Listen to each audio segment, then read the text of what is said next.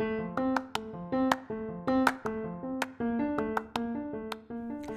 and welcome to the first episode of Lofty Thoughts.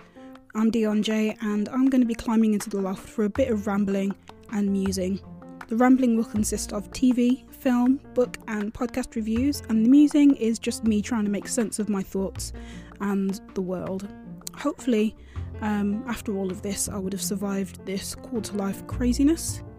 Kind of like the Princess and the Pea, except there's no princess, just me, and the P is my existential questions um, and other life questions. This isn't really about giving people advice or even coming to a neat conclusion as such. I'm nobody's philosopher or academic. There are plenty of more intelligent and eloquent people than me.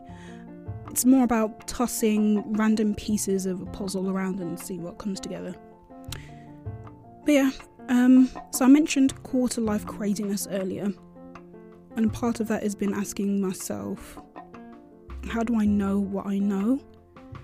Um, what are my core beliefs and values? How did I come to acquire them? Is there such thing as a reliable source? And what to do about work, career, and when you realise you have huge blind spots in areas you didn't know about. So I'm re-evaluating it all. Nothing's taken for granted even down to the assumed basics such as sex and gender, which is what I'll be toying with in the Lofty Thoughts segment of this episode. But before we get into all that, let's just veg out on some reviews and recommendations.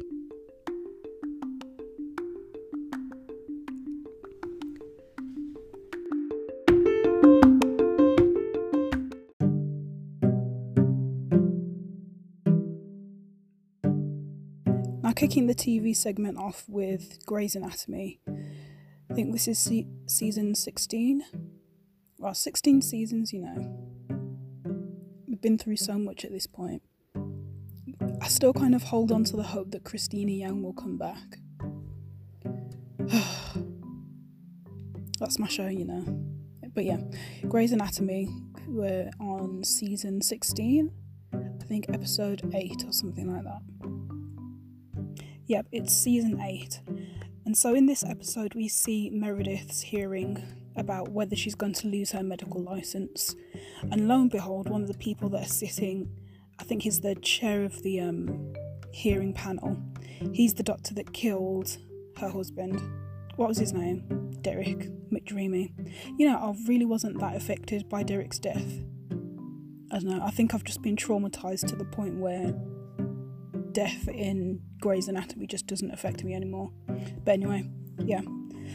So one of the doctors on the panel was Meredith's husband's killer. I, I, I don't know. Killer's a bit much, isn't it?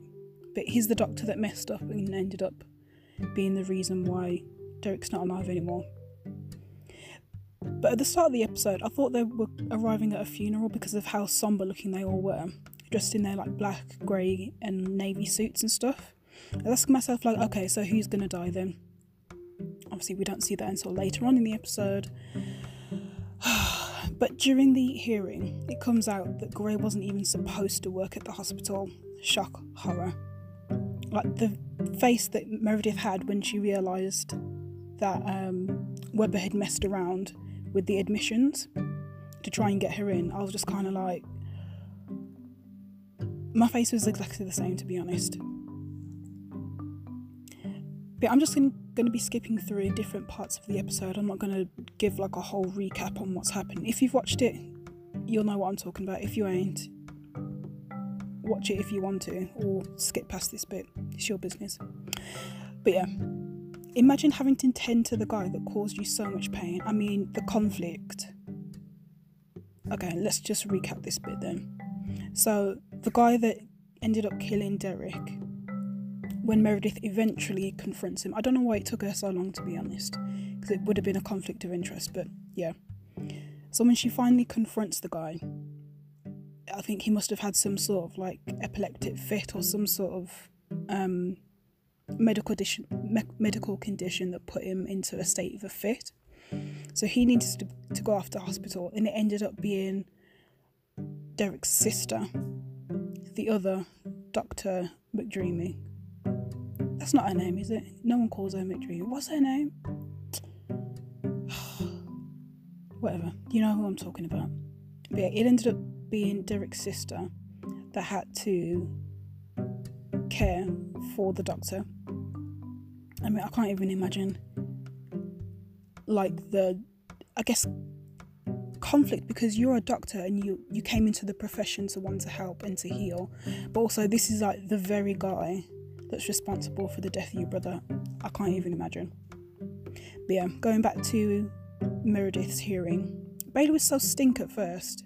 And I was like, actually, but you can't really argue with what she's saying because it's all true. Like, Meredith was kind of a, not a terrible intern, but she's done a lot of questionable things. And to be honest, these, these past couple of episodes, I've been thinking to myself, Meredith, you're really stretching, you're really stretching people's patience with you, you know. Like, every two seconds, she wants to exercise her privilege and kind of like take days off or kind of stuff and just because she was um what she what, what was she doing? She was on this like clean up job thing rather than being sent to prison. What's what's that called? Community service yeah so she was doing community service and every, every two seconds she wants to take time off it's like excuse me do you even realize the stakes here so yeah i was kind of i was annoyed at first with bailey the fact that she was answering yes to all of the questions about um, Meredith's mistakes or just, I guess, intentional um, breaking of the rules. But eventually I was just like, you can't really argue because all of it's true. Now, Bailey and Webber's relationship is just so sweet. I mean, the fact that they've come so far together with Webber um, mentoring Bailey, and then Bailey being the reason why Meredith's a really good doctor. Well, one of the reasons why she's a really good doctor. but I just really enjoy seeing how Webber and Bailey interact. They're sort of like mentor, mentee, but also kind of like grandfather, granddaughter sort of dynamic. And Webber did deserve to give Miranda a bit of his mind, like a piece of his mind when he was talking about um, feeling betrayed by someone that you've mentored. I guess Miranda had to sit in that one and just kind of stew. Because the same way that you vex at, at Meredith for not having your back or not coming to you directly about something is the same way that Webber felt when you kind of snaked him and now you're chief of surgery.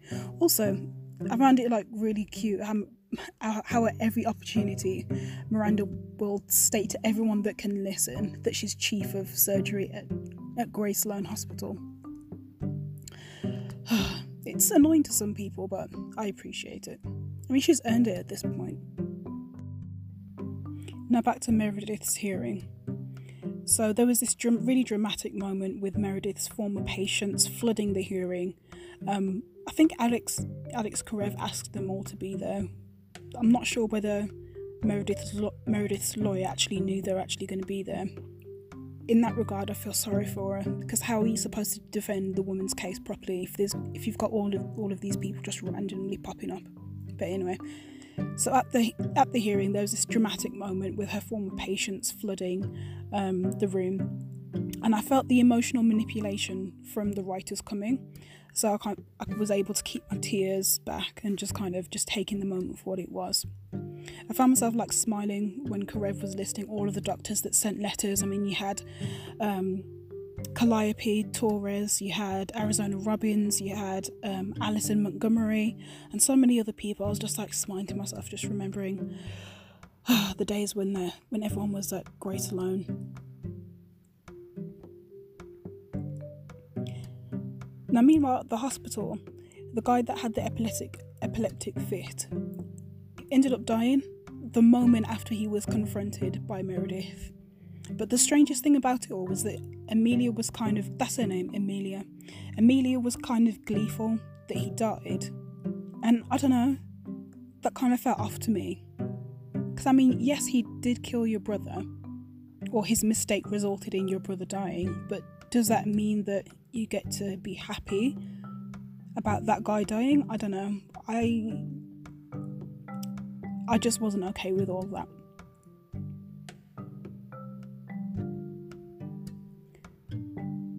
But outside of Amelia and the whole thing with Meredith's hearing, I'm kind of over Maggie and Jackson's weird interactions. Like, you've already tried to do the couple thing, so just let the thing be what it is. Like just be friends and just move on. Think like the whole dynamics between them, like with Maggie being so jittery and nervous, and that being contrasted with Jackson's movements, and that he he's also has this like slow, intentional movement about him. I mean, even his bl- his blinks are slow. It's almost infuriating to be honest. I mean, Schmitt was a nervous wreck as well. Oh, you sweet, our sweet summer child. Ah, when the other interns were, I guess, giving him, giving him slack for being honest and being regarded as the one that ratted out um, Meredith Grey, but he just can't he can't lie to people. He gets so nervous and i just want to just hold him and say it's going to be okay. It's fine. It's fine. Oh schmitt. Anyway but about deluca and meredith to be honest i, I do hope they break up. I mean i'm all for it because he is right she does like him but there's no respect between them i mean because the respect that she had for derek was just on another level and the fact that she was so willing to even learn about his um, his surgical specialty, which was new. Uh, what's what's it called? Neurosurgery. Neurosurgeries, something like that. I told you I'm not the most intelligent person, but anyway. I hope DeLuca and Meredith break up because I'm over it. And that's as much as I'm going to say about Grey's Anatomy. Moving on to The Walking Dead and we're only, we're about one episode away from the mid-season finale but i just had to say something about this latest episode season 10 episode 7 was called open your eyes and as soon as the episode started i said if siddiq is is dying or if he's dead i'll be so annoyed and carl would have died for nothing lo and behold that's exactly what happened siddiq is dead well we think he's dead. I'm hoping it's going to be another fake out situation like they did with Glenn underneath the bin. But something tells me that he's, he's properly gone, and that I'm so vexed that he didn't get a chance to overcome his PTSD. it was nice seeing Siddiq's kind of co parenting relationship with Rosita and kind of seeing that they really were friends, even outside of them being the parent being parents to um, their daughter Coco. But back to Siddiq being dead now. I was so annoyed when we when the, the reveal was finally made that the doctor was a whisperer, kind of like sleeper agent kind of guy. Because as soon as we met him in that very first episode, his first scene, there were so many people that were saying he's such he's so sneaky, his energy is just off, and I was like, and I was with them. His face was just not right. Like, why are you so cheery? It's the end of the world. Why are you so glad and happy? And oh, it was just kind of like a slimy energy as well. Slimy energy. Who do I sound like? Anyway.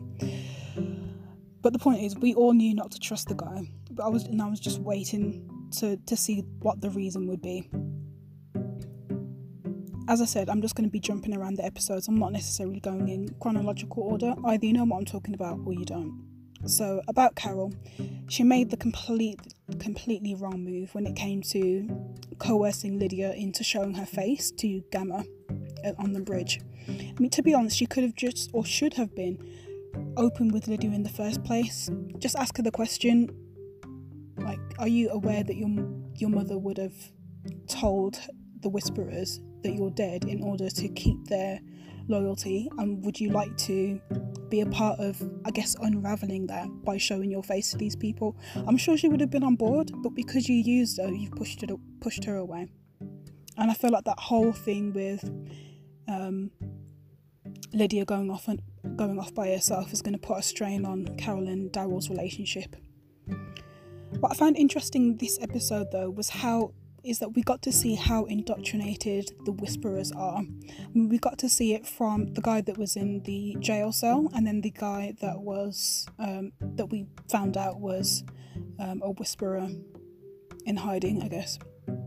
So with the guy that was brought in, we saw that he was kind of idolizing Alpha as sort of this, almost as a deity. I mean, the way that he described her um, what was it he said when Daryl was about to chop off chop off his fingers? Actually, I d- I don't actually think Daryl's going to cut off his fingers because he's gotten because it's true he has gotten a bit soft now. but yeah, what was it? What you said about Alpha? Uh, that she she rescued me, um, she saved me, she loves me, and that kind of the language that he was using there is kind of quite similar to how um, religious believers kind of talk. So I don't know. I, I see some parallels between how Alpha is being portrayed and how she's regarded within the Whisperers, and um, I guess that kind of like and religious fanatics. I'll, I'll say I'll, I'll leave it there.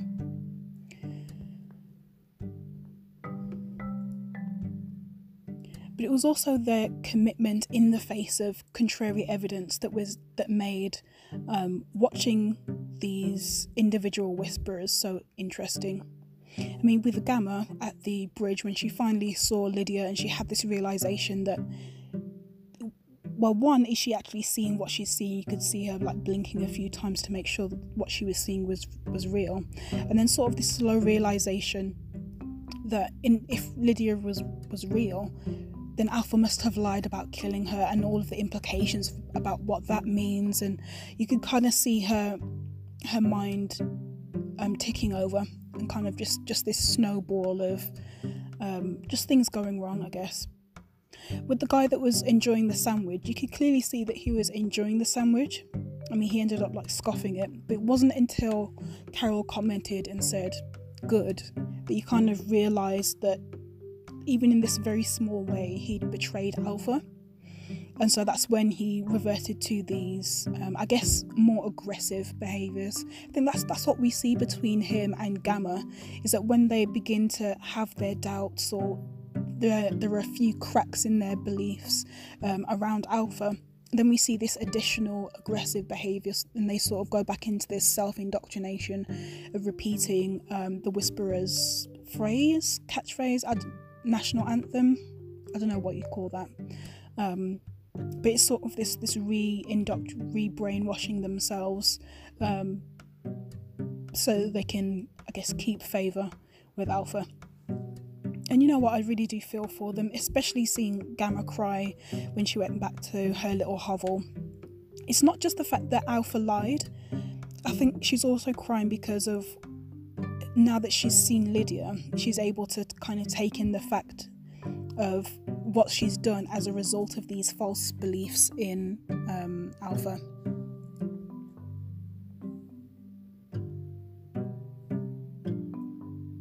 At the time, she wasn't conflicted when she killed her sister.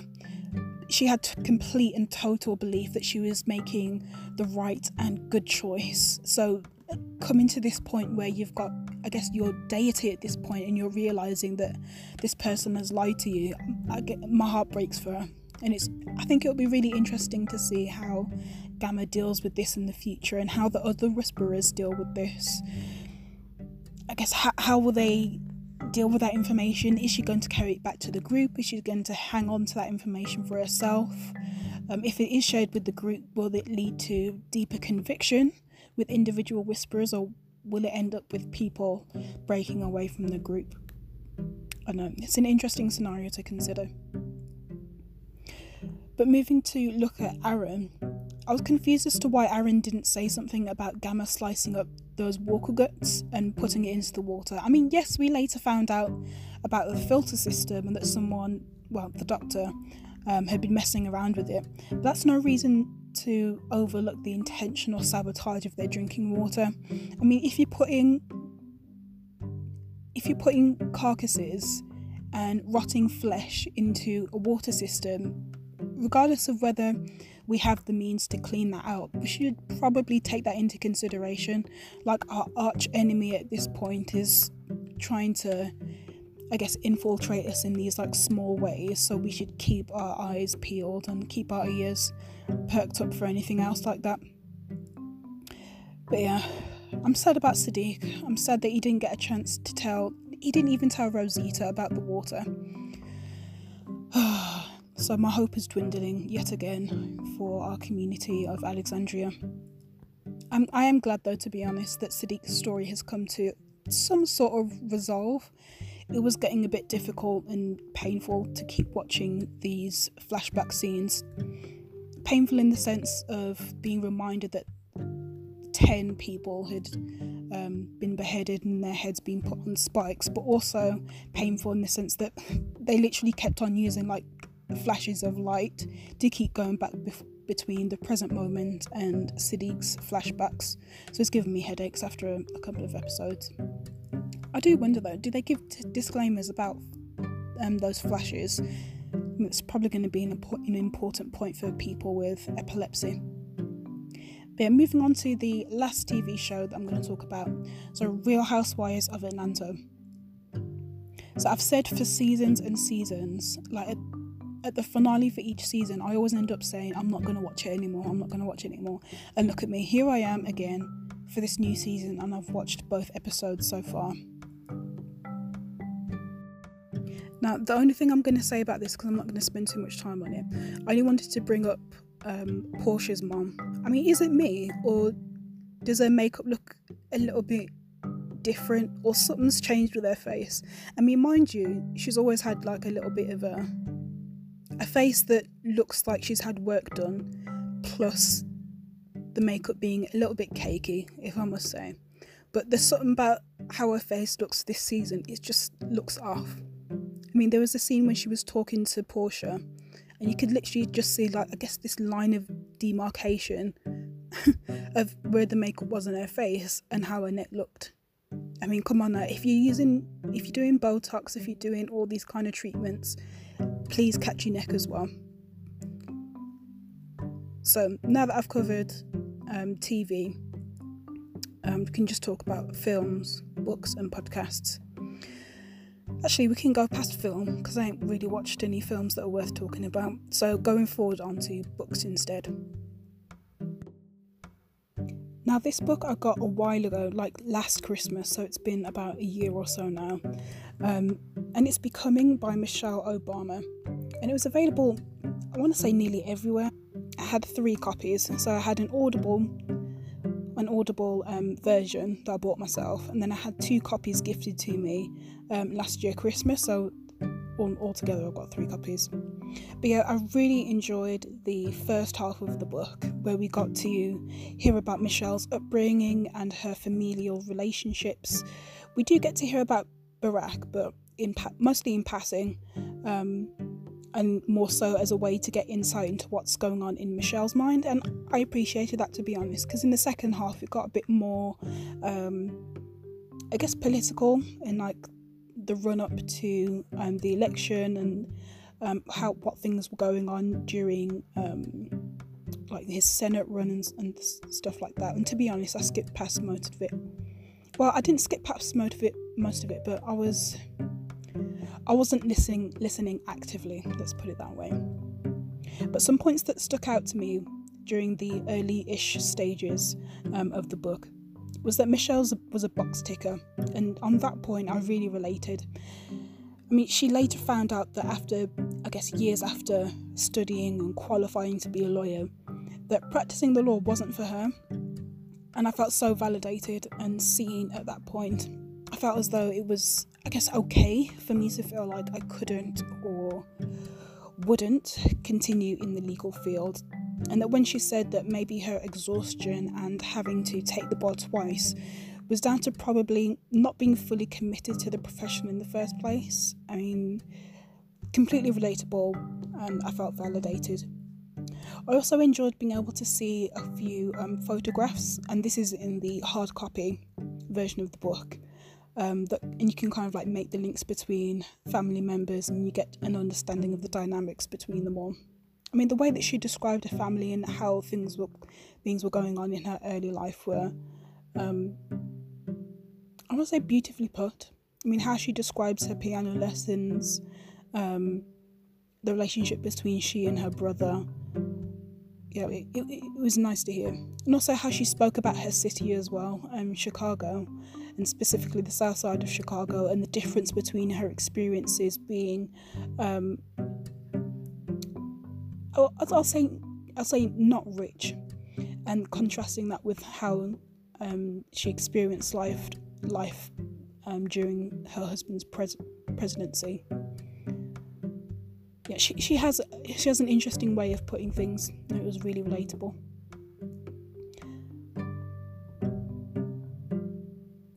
And that's as much as I'm gonna say on becoming. I mean, I probably could have done more if I made notes and stuff, but I read this book, I would say nearly a year ago, so I'm just going off what I can remember off the top of my head. So I've covered books and TV. Um, I think I'll just wrap it up with talking about some of my core podcasts that I've been listening to. So the ones that I never fail to listen to absolutely every episode of. And I'm just going to kick it off with the Receipts podcast. Um, so it's a UK podcast that's by three women. Um, you've got Milena Sanchez, you've got Audrey, and you've got Tolly T.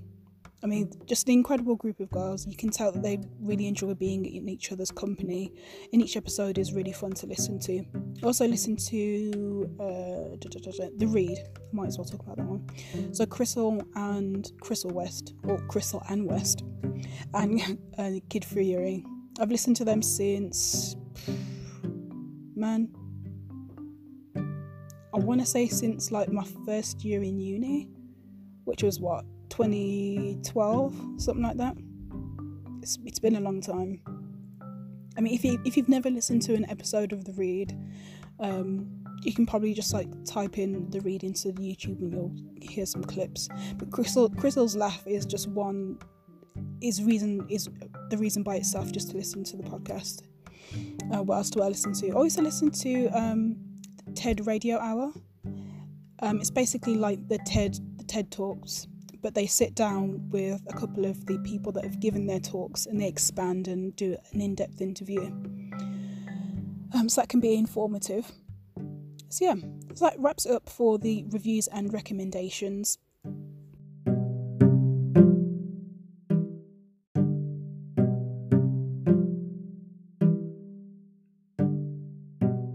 So, the next segment is the lofty thought segment where I just give a topic um, and kind of, I guess, go on a bit of a ramble or like a train of thought sort of thing. Um, other times it may be a discussion. So, hopefully, um, you're able to follow along with what we said. This time around, I've got to have a conversation with my brother um, about gender, about womanhood, about manhood, masculinity, femininity, and how we can reconstruct our, our ideas of it.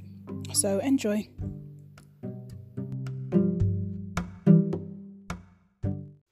So concerning womanhood, uh, my thoughts were inspired by a couple of things.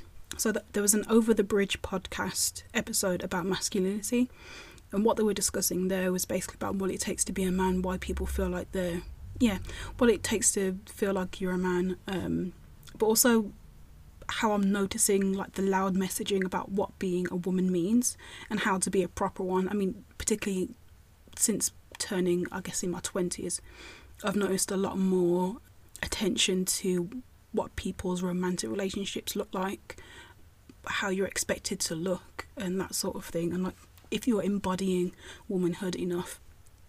I've also been paying more attention to conversations about and visibility of trans women in media. I'm kind of, I guess, other people's re- reactions to seeing more trans women in that feeling like, oh, feeling like their womanhood is somehow affected by that. And also reflecting on my child and teen years and feeling uncomfortable with being referred to as she and her, as in the pro- female pronouns she, her. And also when I was referred to as a girl or woman, kind of kind of being like borderline offended. I guess like how dare you refer to me as a woman? Like I'm not quite sure where that comes from, so I guess that's why I'm considering what makes someone a woman, or in the reverse, what makes someone a man, what constitutes womanhood, manhood, and how to resolve that inner discomfort about being referred to by she, her pronouns. So, joining me for this first, I guess, discussion or lofty thought is my brother, Lamar. You can introduce yourself. Hello, I am DJ's younger brother. Well, yeah, well, she only has younger brothers, but the old, the older younger brother. If that makes sense. Yeah, two years younger. Not much of an introduction, but is my brother is the point. So I broke this, I guess, pondering into three sections because I found myself going in a lot of different directions and like going on tangents. You could go into gender roles or go into why I'm probably not going to take my spouse's name if I ever do get married. Um, you could get into the issue with children's toys, which gender pursues marriage, and getting into like hypergamy and all that kind of stuff. But I think you know that's a bit all over the place. So I'm just going to stick to hypergamy. Huh? Remind me hypergamy. hypergamy, um, being hyper feminine in order to secure a guy of means. Yeah, the action of marrying a person of a superior caste or class. Is that the definition? Yeah. Say again. It's just trash dating, is what it sounds like to me. Hypergamy, the action of marrying a person of a superior caste or class. Mm. I guess the point is, I wasn't going to get into all that, so I just wanted to like Yeah, slim it down to three questions, and those three questions being: one, what does it, what makes someone a woman? Two, where does my discomfort with she, her, woman come from? And then three, can that discomfort be resolved? So I guess the first question is one that's more has like general application, and then the uh, other two I kind of bring it down to the personal level. Okay. So concerning the first question, what makes someone a woman? I mean, if I think back to like how I thought of womanhood, or just like, I guess in the reverse manhood as well, is that it's a collection of things like pieces being fit together. So you've got like the bio- biology element. There's another piece for clothing and grooming, another piece for aspirations and values, and then kind of how you process information. So regarding biology, kind of like, do you have XX chromosomes? sex organs and genitals, hormones. Are you capable of carrying a baby? Do you have a uterus that's capable of menstruating, kind of thing? In terms of clothing and grooming, kind of like your typical dress skirts, like 1950s housewife kind of thing. Aspirations and values being more so. Um, Career. Well, of career's a part of that, yeah. But also picking a career that facilitates Yeah. taking, taking care of a family. And, e- and even within that, prioritising having a family in, in the first place. Mm. kind of having that desire to at least eventually s- settle down. And then from a wider perspective, kind of prioritizing social cohesion and harmony. Just kind of having, I guess, a general aversion to violence. Or I guess this is what I thought womanhood, of, about what constitutes womanhood. Or having at least that outer kind of layer of distaste for violence or anything like that. Yeah, Or just kind of the expectation that Yeah. fighting all that kind of stuff, that's like a man's thing. Yeah. and I guess yeah, I guess part part of my definition of womanhood was that what it means to be a woman is to be the opposite Yeah. and to have absence of whatever makes someone a man. Just So an example being like what I said around like physicality and like being um mm, I won't say it's always about violence, but just kind of like like physicality kind of thing. sporty. Yeah, yeah, like being aspects. sporty. But because I was sporty, it was just like, okay, so I can't be Succeed. fully girl if I have a trait that in my mind is associated with manhood. I mean, you could get into like skin color and that kind of stuff, and like how, depending on your skin color, sometimes you're assumed to be more male leaning, or like to have traits that masculinize you. But I, I don't know how I'm going to approach if or if I'm going to approach skin color and like race issues um, in further episodes. So I'll just leave that. But the point is how I how I've how I've come to develop my idea of womanhood has been around the idea of d- these different pieces fitting together. So a traditional idea of clothing, grooming, what your aspiration should be, plus having that biological element, which is interesting because once you get to a certain age and you actually look at, you actually get the information for yourself, then you realise that the biology isn't always conclusive. And by that I mean that it's not always clear what genitals somebody is born with and whether that leads into how they're going to identify in terms of gender. Because I mean, you've got like a whole group of people that are intersex, but I didn't even know that was a thing until I got to, I don't know, like really late teens. I had like some idea of it. And then I actively looked for the information once I got into my 20s. But no, I've been talking for a lot now, I should probably let Lamar talk a bit. So, what's your idea of, I guess for you, manhood?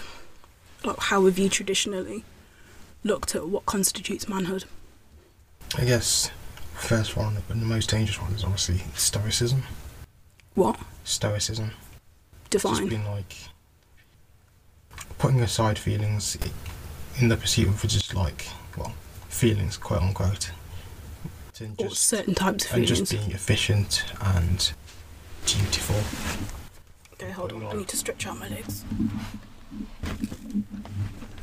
and just like just taught that you should not pursue any of these things just purely be that providing background force and a kind of soldier with no emotion but purely just action and logical all that kind of toxic stuff Well, you, well, I guess we can get into like. I guess toxic masculinity is a whole other thing, Other though. thing So, that's all that- that's that I just mentioned earlier yes. but yeah, kind of like And then, stoicism, being a soldier, and Having then, uh, yeah. experiencing little emotion. Then expecting females to be the negation of everything that everything that a typical masculine man should be. So yeah, It's like me- being mutually exclusive kind of thing. Like, Yeah, as in, yeah, yeah. what it means to be a man is having absence of everything that it takes to be a woman, which is basically the same thing that I was saying. It's- exactly. I guess that comes from both sides of like. It's not enough just to say that, oh, I mean, looking at it from like a surface level, or because you wear trousers, that makes you a man. It's also that you that yeah. you don't wear dresses, Mhm. kind of thing. Yeah, yeah, exactly that. And then and then expecting other people, females, females, femininity, expecting them to To do the same to in do, what in, to, do, in their them to, for them to be wearing dresses, skirts, and then expecting how far that goes, I don't know, but Because I mean, I think if you, cause I think if you ask the everyday person, they'll probably say like, "Oh, a woman can be whatever she wants," kind of thing, or like a man can be whatever they want. But I think if you really peel back like the, I guess filtered answers that people will give, and you get to the heart of what they actually really think about what to expect from a woman that they interact interact with or a man that they interact with, there are still these very, I guess, learned expectations yeah, yeah. about what to expect. Because I think when you imagine the word man, you automatically go to into like the very like not really like emotional, Mhm. like unwavering kind of type of guy, and then you kind of like add on layers of like the personality, and it's like the same thing for when you And think of woman. is just textbook like Yeah. like, Because I think if people are honest, they, I think we do think of the 1950s woman as like the ultimate femme kind of thing, kind of like a Marilyn Monroe type. Mhm. where it's like she's sensual, but she's she's not like too too too over the top. And it's like she's it's form fitting, but still flowy at the bottom. And she's like she's wearing makeup, but she still kind of has an opinion, but not too much of an opinion, just enough to invite the man to feel like he's leading kind of thing. Mhm. But yeah, it's like we've kind of established what both of our ideas of manhood and womanhood was. I was kind of getting into why that doesn't really work. So I guess for me, I, because I wasn't, or rather, I was thinking of womanhood in terms of an equation. So like woman equals A plus B divided by X. And if you don't have any of those pieces, you're not a woman kind of thing. So seeing womanhood as like I guess like with a re- with a rep- recipe, you can't make a cake unless you've got certain ingredients. That's how you used to think of it. Yeah, Okay. like there's a scale to it. And my idea of 100% femme woman was that 1950s idea of what a woman is. But the trouble with that then is because it doesn't account for changes in the formula. Like in real life, we still think of women that go through menopause as being women. We still think of people that aren't capable or just don't want children as still being women.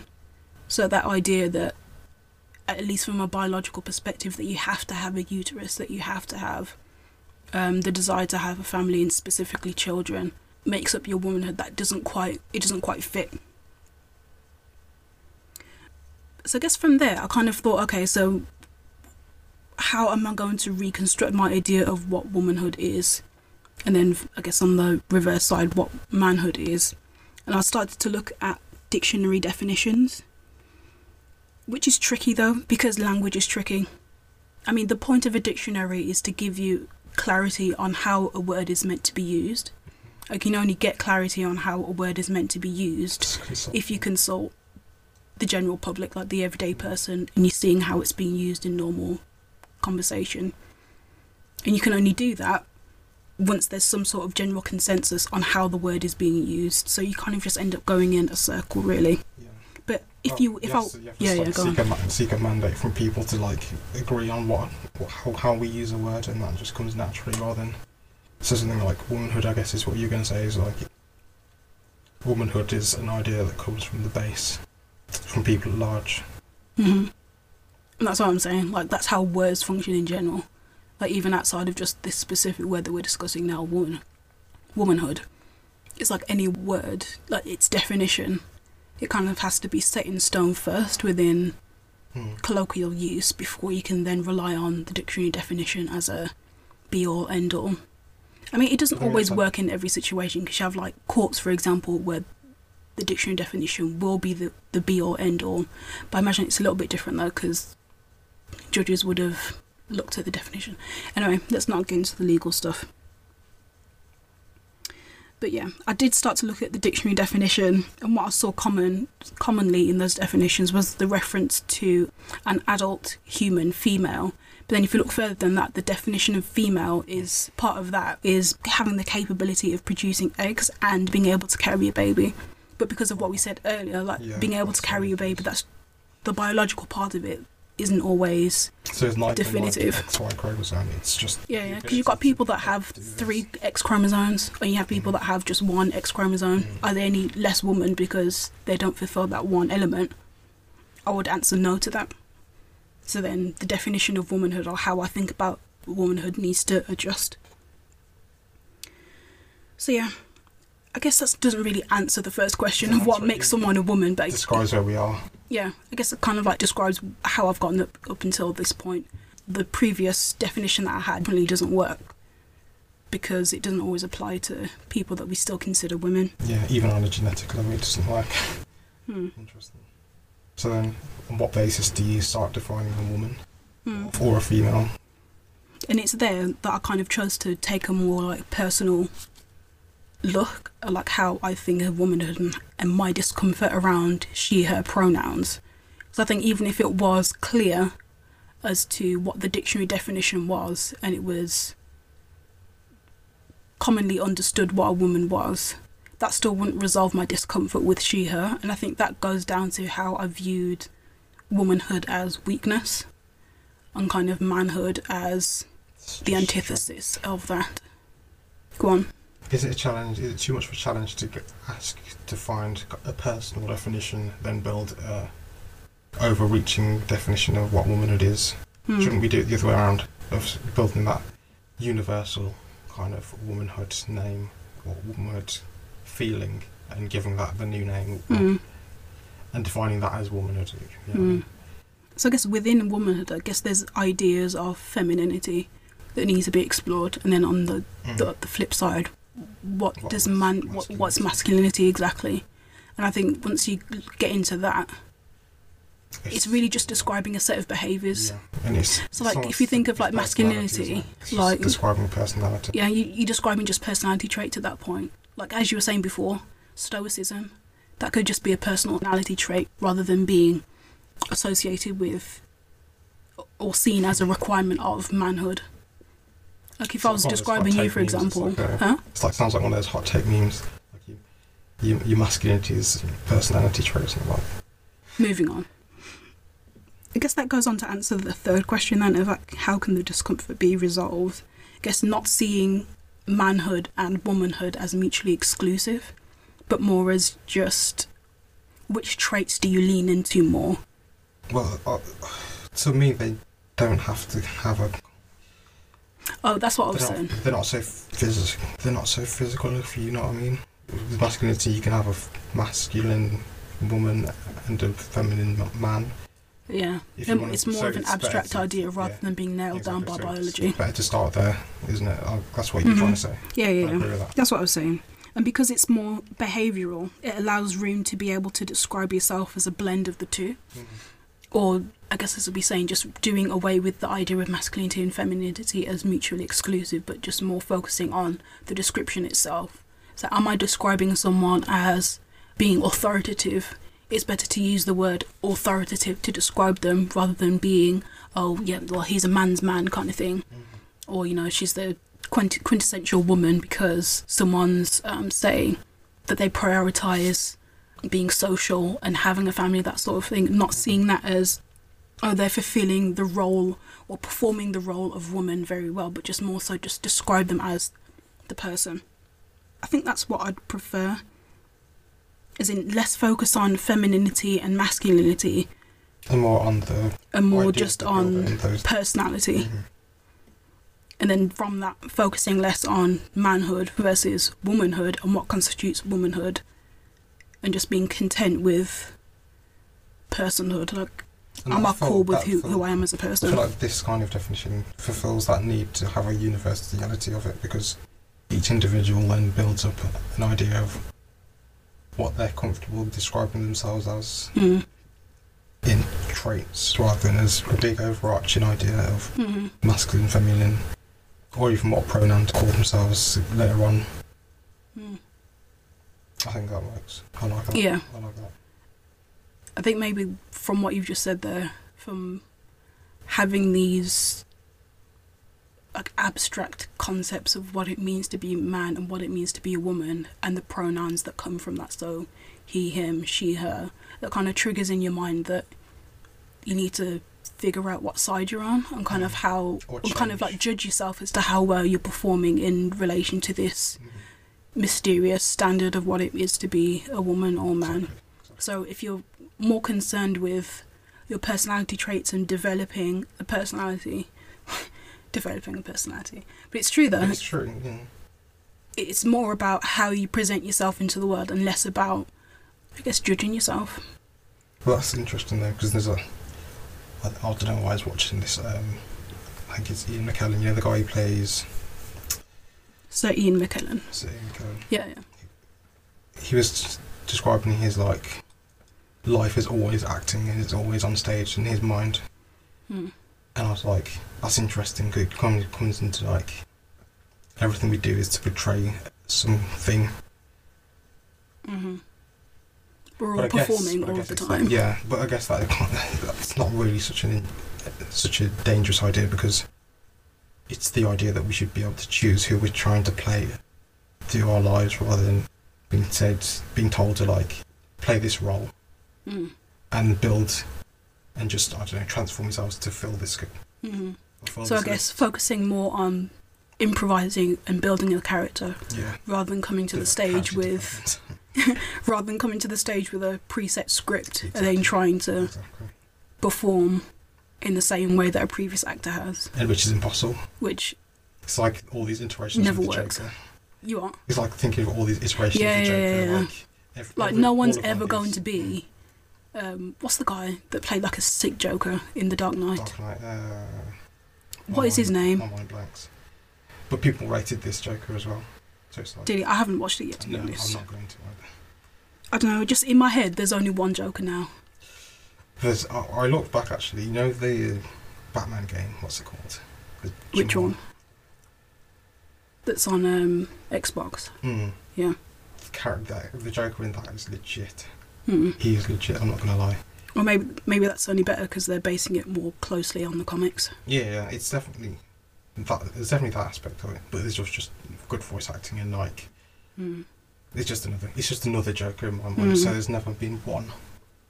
It's after I've played that game and watched the Batman, and probably for people who've watched this new Joker, there's probably not. hmm But that's how we should be Yeah. trying to develop ourselves. We should be doing personal character development in our identities, not pushing ourselves to fill a role. Not focusing so much on am I feminine enough? Am I masculine enough? which ultimately just feels like it's some kind of utility role in society.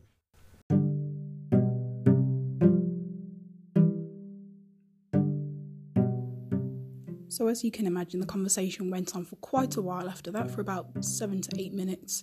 And I'm just going to be honest, I've had enough of editing and all that kind of stuff, so the episode's done. Yeah, we're done.